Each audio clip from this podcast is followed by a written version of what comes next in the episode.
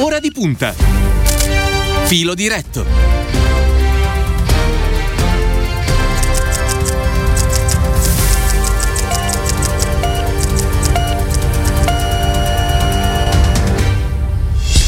Prima di tutto il numero per intervenire in diretta qui a Radio Immagina con il nostro filo diretto, come vi ha ricordato qualche istante fa la sigla 342 14 26 902, numero che potete contattare anche attraverso un, un messaggio vocale naturalmente. Allora, eh, oggi vorremmo occuparci, nel caso del nostro filo diretto, di eh, integrazione, anzi di buone pratiche di integrazione che si registrano in diverse zone italiane da nord a sud, anche quelle che sono state messe in difficoltà nei mesi scorsi dai, dai decreti Salvini. Allora ripartiamo salutando Caterina Boca, buongiorno, benvenuta.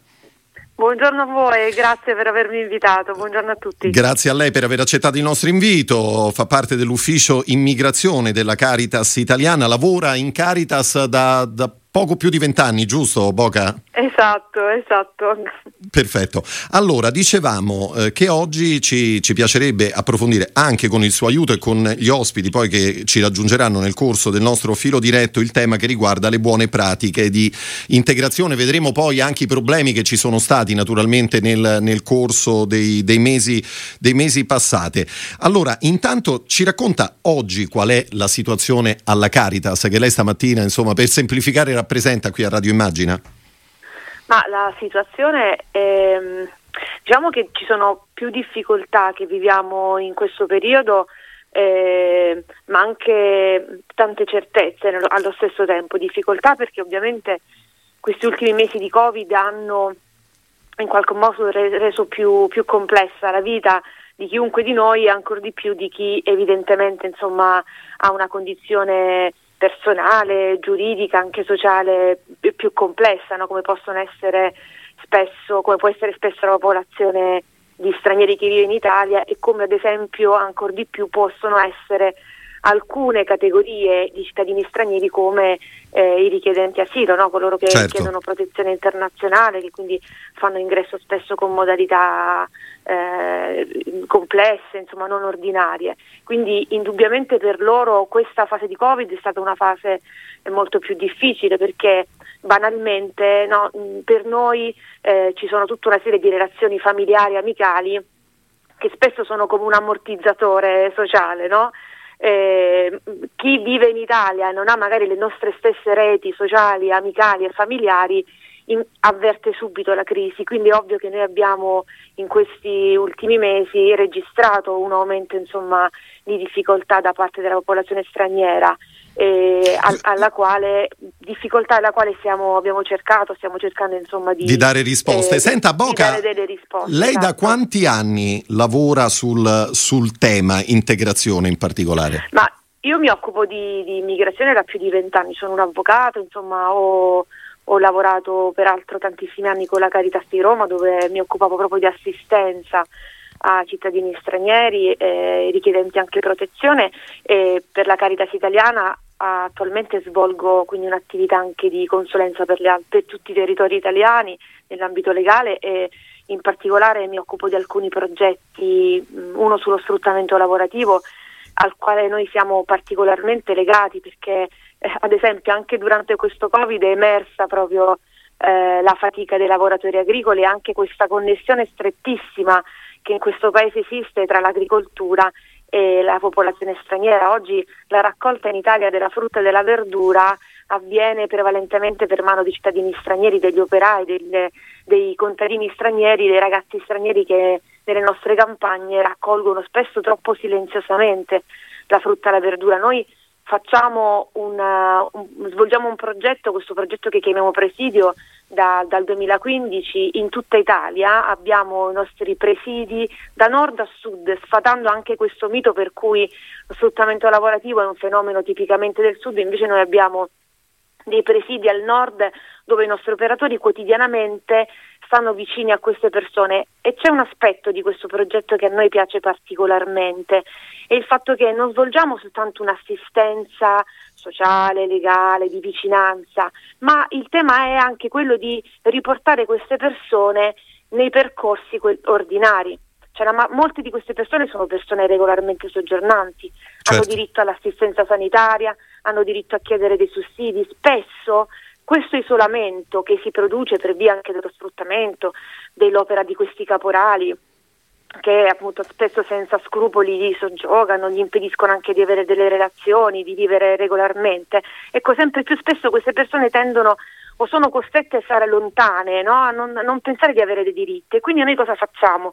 Oltre a dare loro assistenza, ricordargli che hanno dei diritti, li riportiamo in un percorso di regolarità eh, e anche di, di, assistenza, cioè gli ricordiamo che hanno diritto ad accedere al servizio sanitario, ad avere un medico di base, a poter chiedere delle prestazioni come chiunque di noi, sono dei lavoratori, sono delle persone spesso regolarmente soggiornanti. C'è proprio questo tema che negli ultimi anni si è particolarmente accentuato, cioè eh, i fenomeni di sfruttamento tendono a isolare le persone. Certo. Quando sei straniero questo isolamento è ancora più, più grande e il, il, la, la, la, tentazione poi eh, di aiutarli eh, eh, quasi come un aiuto fino a se stesso è sempre grande, no? invece il tema è aiutarli ma per farli rientrare in percorsi ordinari e, e questa poi la vera, la vera sfida. Caterina sfida, Boca, esatto. re, re, resti un attimo all'ascolto perché volevo dare il benvenuto anche alla vice sindaca di Montopoli in Valdarno, siamo in provincia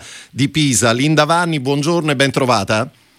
Buongiorno a tutte e a tutti. E dall'altra parte c'è anche Caterina Boga dell'Ufficio Immigrazione della Caritas Italiana che, che l'ascolta. Allora, eh, intanto per chi non conoscesse il suo comune, siamo per l'appunto in Toscana, è un comune di circa 11.000 abitanti con una popolazione residente straniera di circa il 10%. Siamo a metà strada tra Pisa e Firenze. Eh, lei ha ricordato che il suo territorio è fortemente caratterizzato dalla vicinanza del distretto Conciario e anche che è un territorio d'accoglienza e di integrazione. Eh, ricordiamo che fra l'altro è stato uno dei primi comuni ad accogliere in Toscana 20 ragazzi provenienti e dalla Tunisia e dalla Libia durante la primavera araba, stiamo parlando del 2011. Oggi qual è la situazione, Vanni?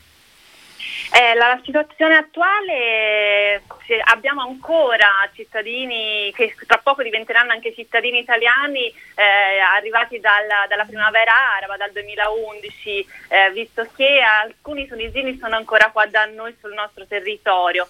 Il nostro, come, mh, mm, come ricordava, è un territorio ricco eh, di, eh, di, integrazione perché eh, abbiamo avuto la possibilità negli anni di fare una bella esperienza che parte anche dall'esperienza del, dell'ex PRAR dell'attuale, dell'attuale SIA un'esperienza anche diffusa su, nostri, su, tutto il nostro territorio che ci ha permesso di garantire una qualità e offerta migliore dei servizi con attività mirate come il corso di italiano, il supporto psicologico, il supporto legale, gli inserimenti lavorativi tra i percorsi scolastici, anche percorsi di scuola superiore, l'università e tante attività, le attività creative, le attività culturali. Ed è proprio tra le attività culturali, tutto questo voglio ricordare che comunque viene attraverso la, non solo il pubblico ma anche attraverso le associazioni locali, le associazioni culturali del territorio e anche attraverso il, attivi, il, il privato. La, un'esperienza unica che abbiamo fatto eh, sul nostro territorio che porta ancora i nostri frutti è proprio i corsi teatrali, che può sembrare una banalità il corso teatrale, ma che ha permesso ai ragazzi, eh, sia richiedenti asilo, sia eh, prote- che in cerca di protezione con la protezione umanitaria, ma anche con eh, i cittadini italiani di interagire e creare degli spazi e dei luoghi di confronto. Infatti mh, i nostri laboratori che si sono svolti all'interno eh, de- de- delle nostre piazze, proprio a- sulle piazze, eh, sono laboratori che hanno coinvolto tanti cittadini del nostro territorio e questo ha permesso di coinvolgere eh, di stare insieme, di parlare insieme, di imparare meglio l'italiano, ma anche quello di eh, dialogare, di mangiare appunto a fine spettacolo, a inizio spettacolo e di risultare tutti insieme per la buona riuscita dello spettacolo. E non è scontato perché poi arrivare a fine spettacolo e creare un grande ballo di gruppo con più di 100 persone in un piccolo comune come, come è il mio significa proprio creare una vera integrazione e ne vediamo ancora i frutti di questa vera integrazione. Da questo, dagli spettacoli teatrali è nato poi uno, ancora una cosa ancora più bella, perché un centro di accoglienza eh, che, si, che, si, chiama Officine Cavane, gestito dalla cooperativa La Pietra d'Angolo e dall'associazione Tra i Binari, è diventato un luogo di cultura. Oltre ad, ad avere lo spazio dove i ragazzi e le ragazze dormono, mangiano, eh, e appunto fanno tutte le attività che ancora il pubblico eh, permette, oggi eh, al di là anche quando, stato, quando, ci sono stati periodi peggiori, penso al decreto con i decreti sicurezza eh, di Salvini, noi siamo andati avanti e abbiamo creato questo spazio con all'interno falegnameria, ciclofficina, corsi teatrali, musicali, dove possono partecipare, dove potevano partecipare perché ad oggi siamo sospesi a causa del Covid, tutti i cittadini, italiani, non italiani, stranieri, richiedenti asilo. E questo ci, di, ci ha permesso di creare questo luogo non solo eh, di, di, integrazione ma anche di cultura per tutti perché eh, per noi l'integrazione non è mai stato un servizio ma è stato proprio una, la possibilità di creare opportunità di crescita e di conoscenza per tutti. Devo dire anche un'altra cosa e su questo eh, ci tengo anche a ringraziare tanto il mio sindaco Giovanni Capecchi che ci ha, che ci ha permesso di lavorare con le, tutte le associazioni del nostro territorio e credere in tutte le opportunità, le possibilità che possiamo dare ai ragazzi e alle ragazze che sono sul nostro territorio.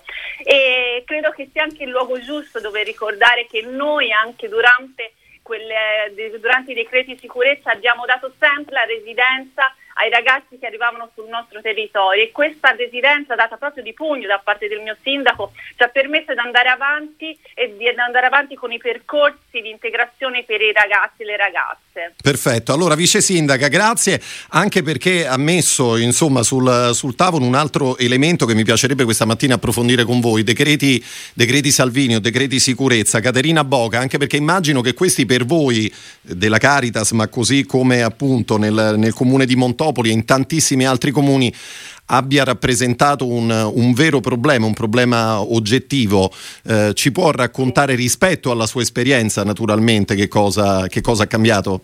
Certo, certo, ma sa la cosa interessante è che ehm, io sono un avvocato, ovviamente come dire il, la, la, il tema legislativo mi appartiene.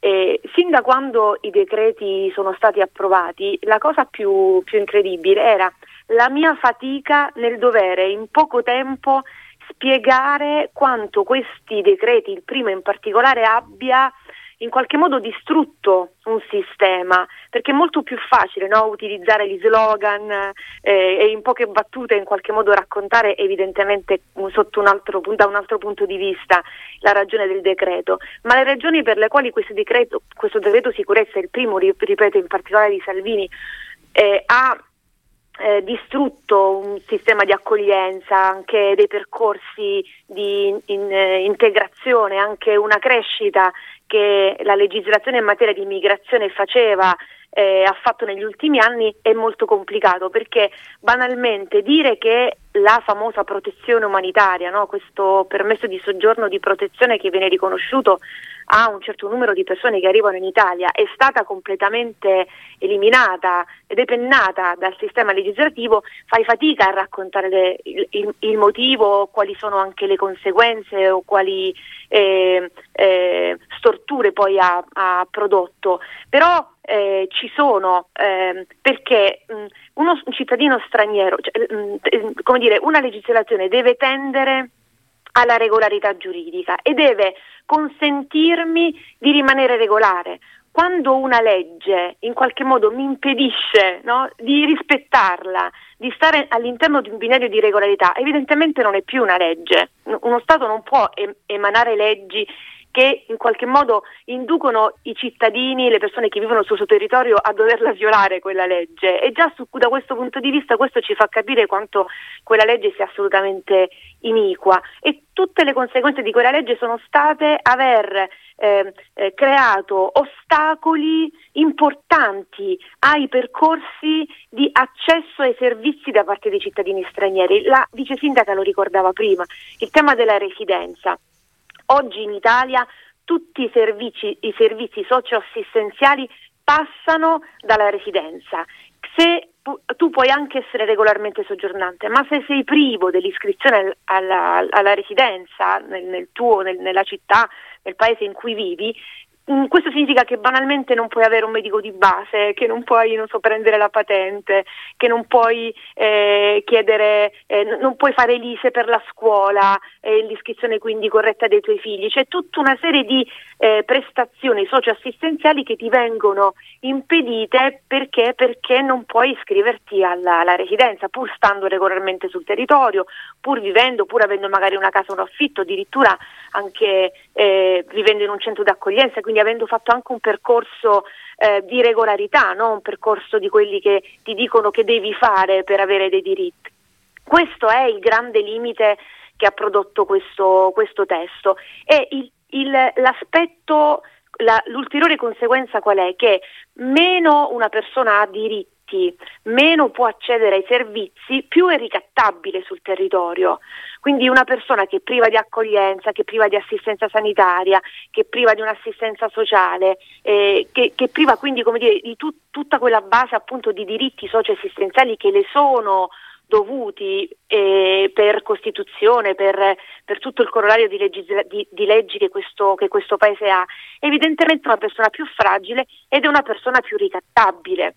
Certo. Prima vi parlavo del tema anche dello sfruttamento lavorativo. È ovvio che se un cittadino straniero che oggi si trova nelle campagne, non so, del Ragusano, del Casertano, del Saluzzese, del Foggiano, se avesse, se avesse, la possibilità di accedere in maniera regolare all'accoglienza, ai servizi, avrebbe anche una capacità contrattuale col proprio datore di lavoro maggiore, non dovrebbe rivolgersi ai caporali o non dovrebbe accettare paghe misere eh, sotto il sole, nelle serre o sotto la pioggia o, o al gelo durante l'inverno.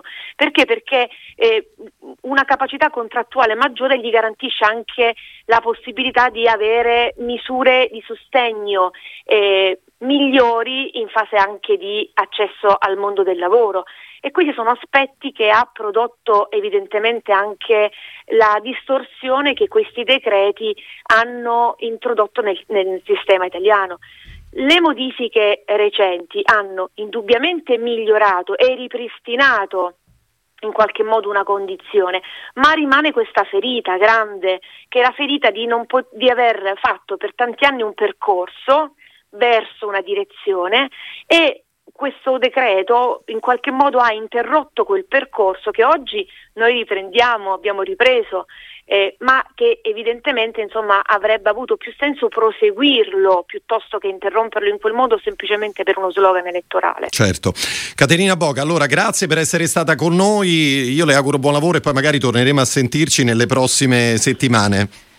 Grazie, grazie a voi. Una buona, buona mattina. A tutti, a tutti. Arrivederci e grazie. Vice, vice, Sindaca Vanni, insomma, immagino che, che concorda no? sul, sul, giudizio che a proposito dei decreti di Salvini stava dando eh, Caterina Boga dell'ufficio immigrazione della, della, Caritas, di questa ferita che si è prodotta all'interno della, della società italiana. Non so se su questo vuole aggiungere qualcosa perché poi volevo tornare al lavoro del suo comune di Montopoli.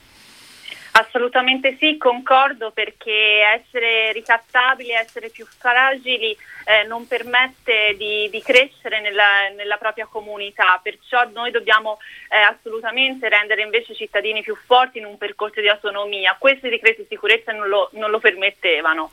Certo. Allora, eh, vice sindaca, mi dica una cosa, tanto per tornare a Montopoli in Valdarno. Um, abbiamo detto un comune di circa 11.000 abitanti con una popolazione residente straniera di circa il 10%, ma non ci sono mai stati problemi, te- tensioni, eh, è sempre stato tutto molto semplice da gestire, non credo.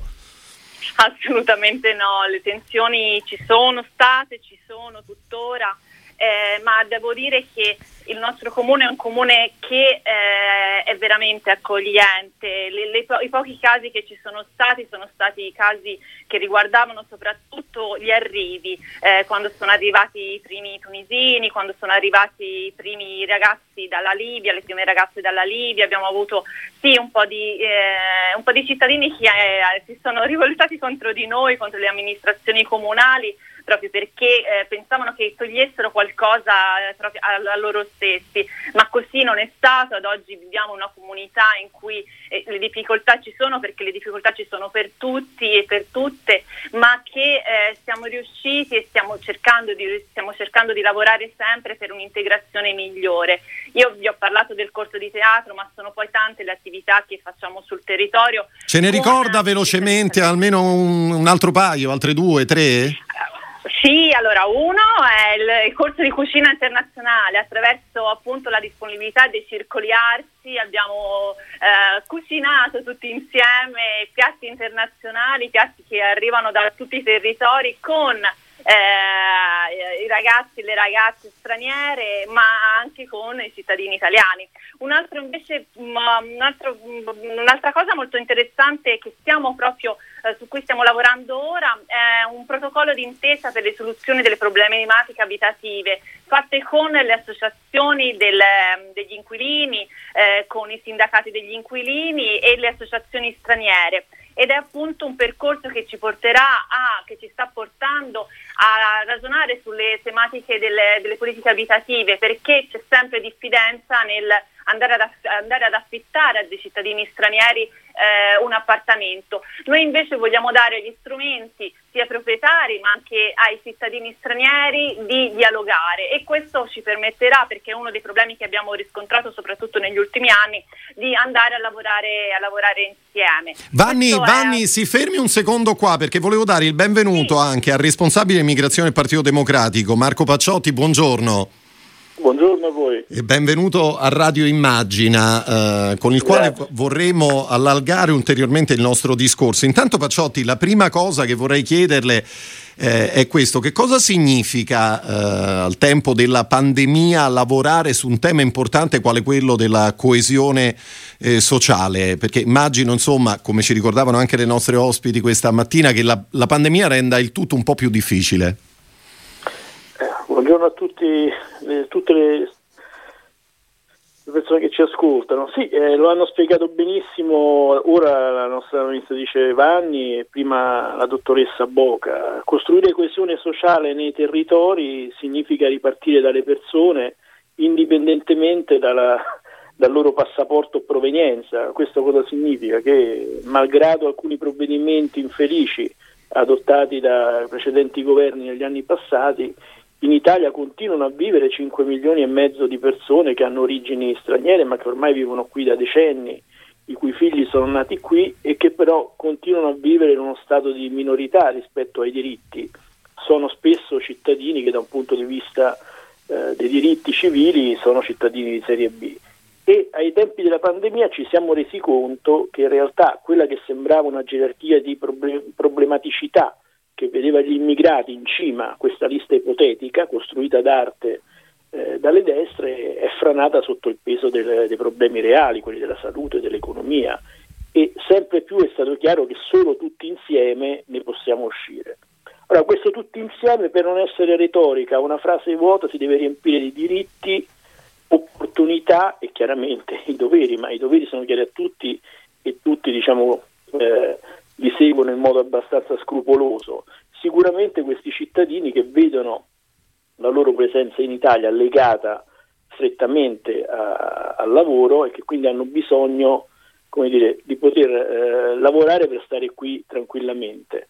Eh, questo tranquillamente significa a mio avviso non solo appunto garantire che possano lavorare e soggiornare, ci mancherebbe altro perché parliamo di esseri umani, ma che possono vivere la loro cittadinanza con pienezza e quindi partecipare alla vita politica, culturale e sociale de, delle comunità. L'esempio di Montopoli è un bellissimo esempio, come tante altre realtà dove gli amministratori in prima linea si sono rimboccati le maniche per garantire questo, questa opportunità non solo agli ospiti arrivati come rifugiati, ma anche ai tanti che lavorano e contribuiscono alla ricchezza del territorio.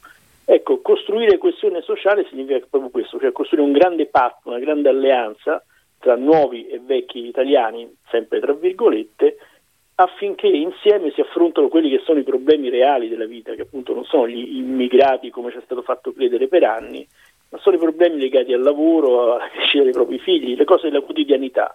una quotidianità dalla quale purtroppo, almeno parzialmente, questi cittadini sono esclusi o comunque sono tenuti ai margini. Certo. Senta Pacciotti, eh, modificare i decreti sicurezza e i decreti Salvini concretamente che cosa ha significato?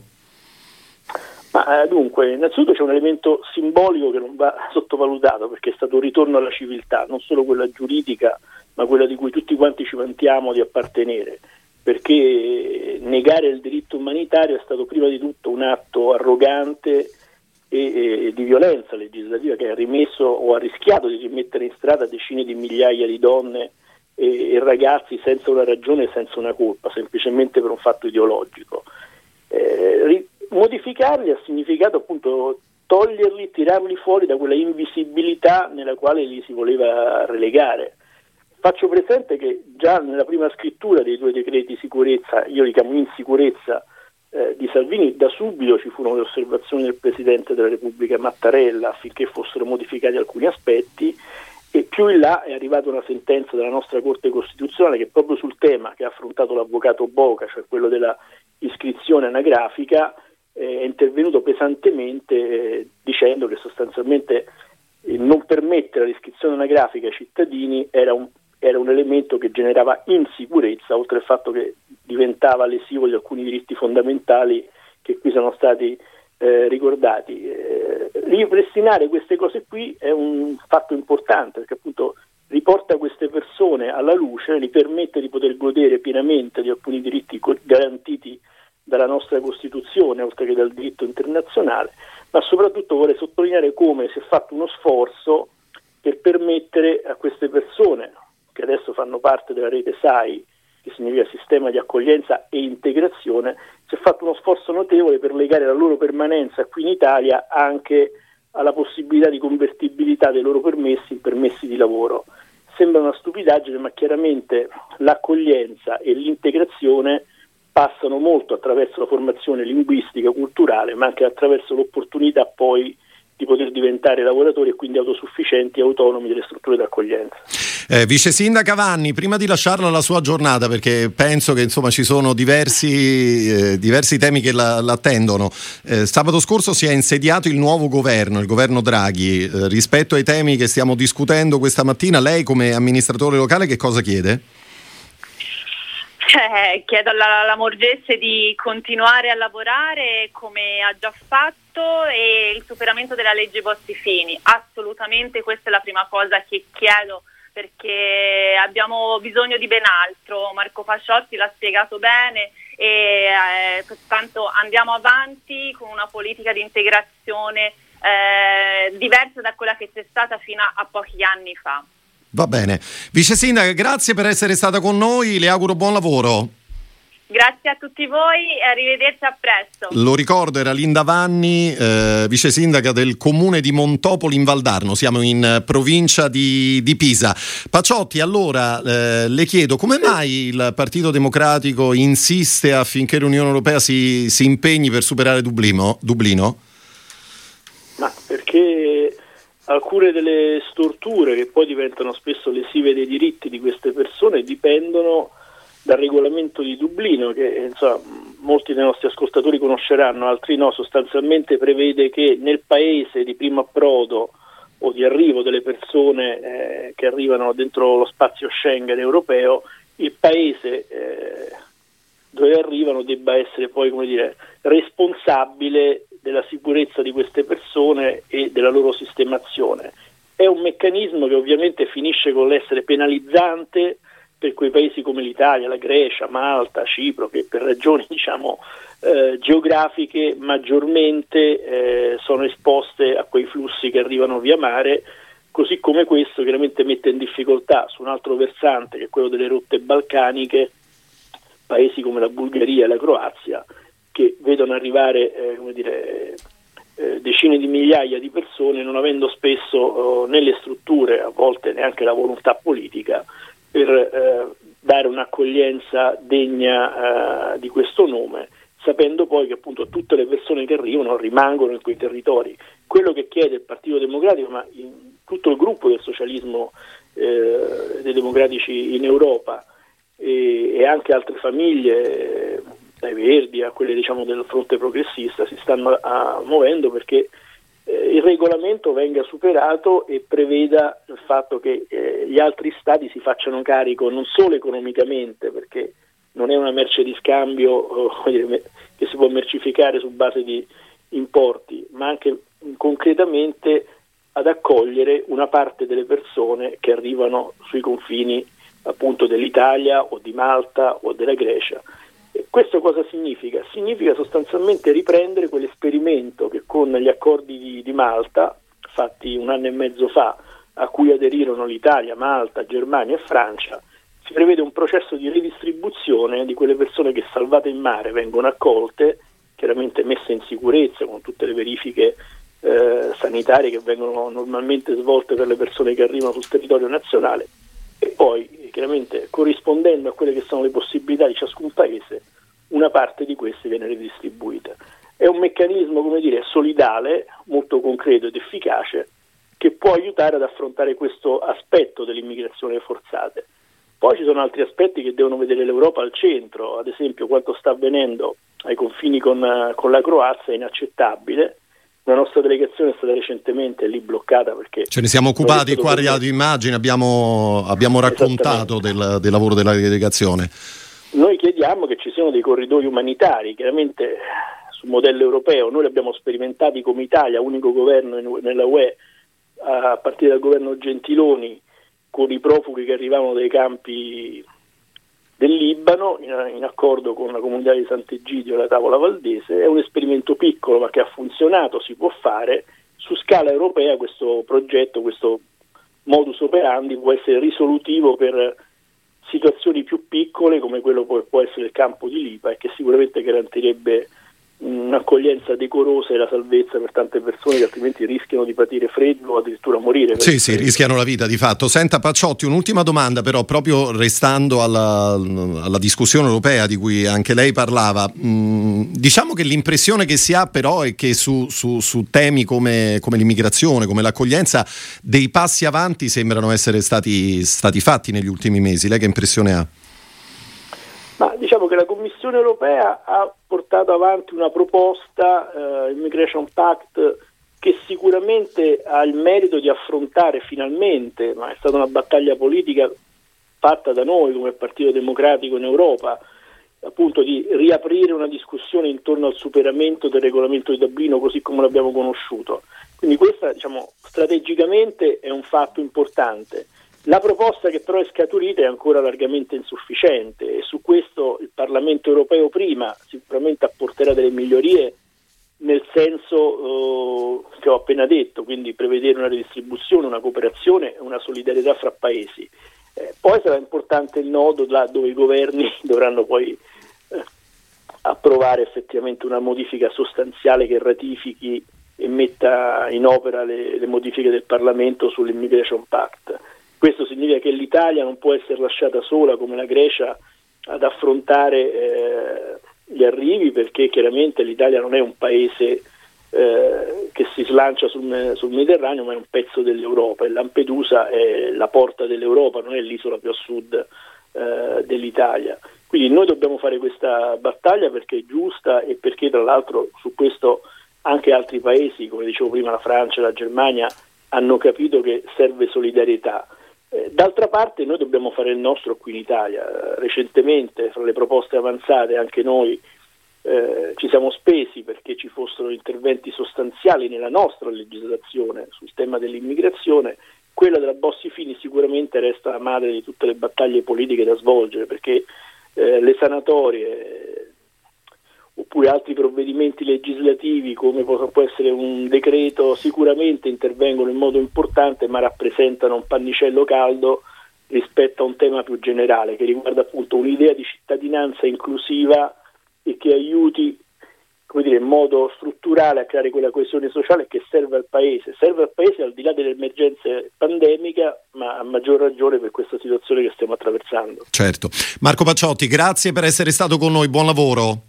Grazie a voi, buon lavoro. Arrivederci, grazie. Responsabile immigrazione del Partito Democratico con cui siamo giunti al termine del nostro filo diretto. Ci fermiamo qua. Vi ricordo che ci ritroveremo puntuali con ora di punta domani mattina alle 8, subito dopo il giornale radio. Un ringraziamento a Stefano Minnucci in redazione, Ilenia Daniello alla parte tecnica e Silvio Garbini allo streaming. Da parte di Cristiano Bucchi l'augurio di una buona mattina e a presto.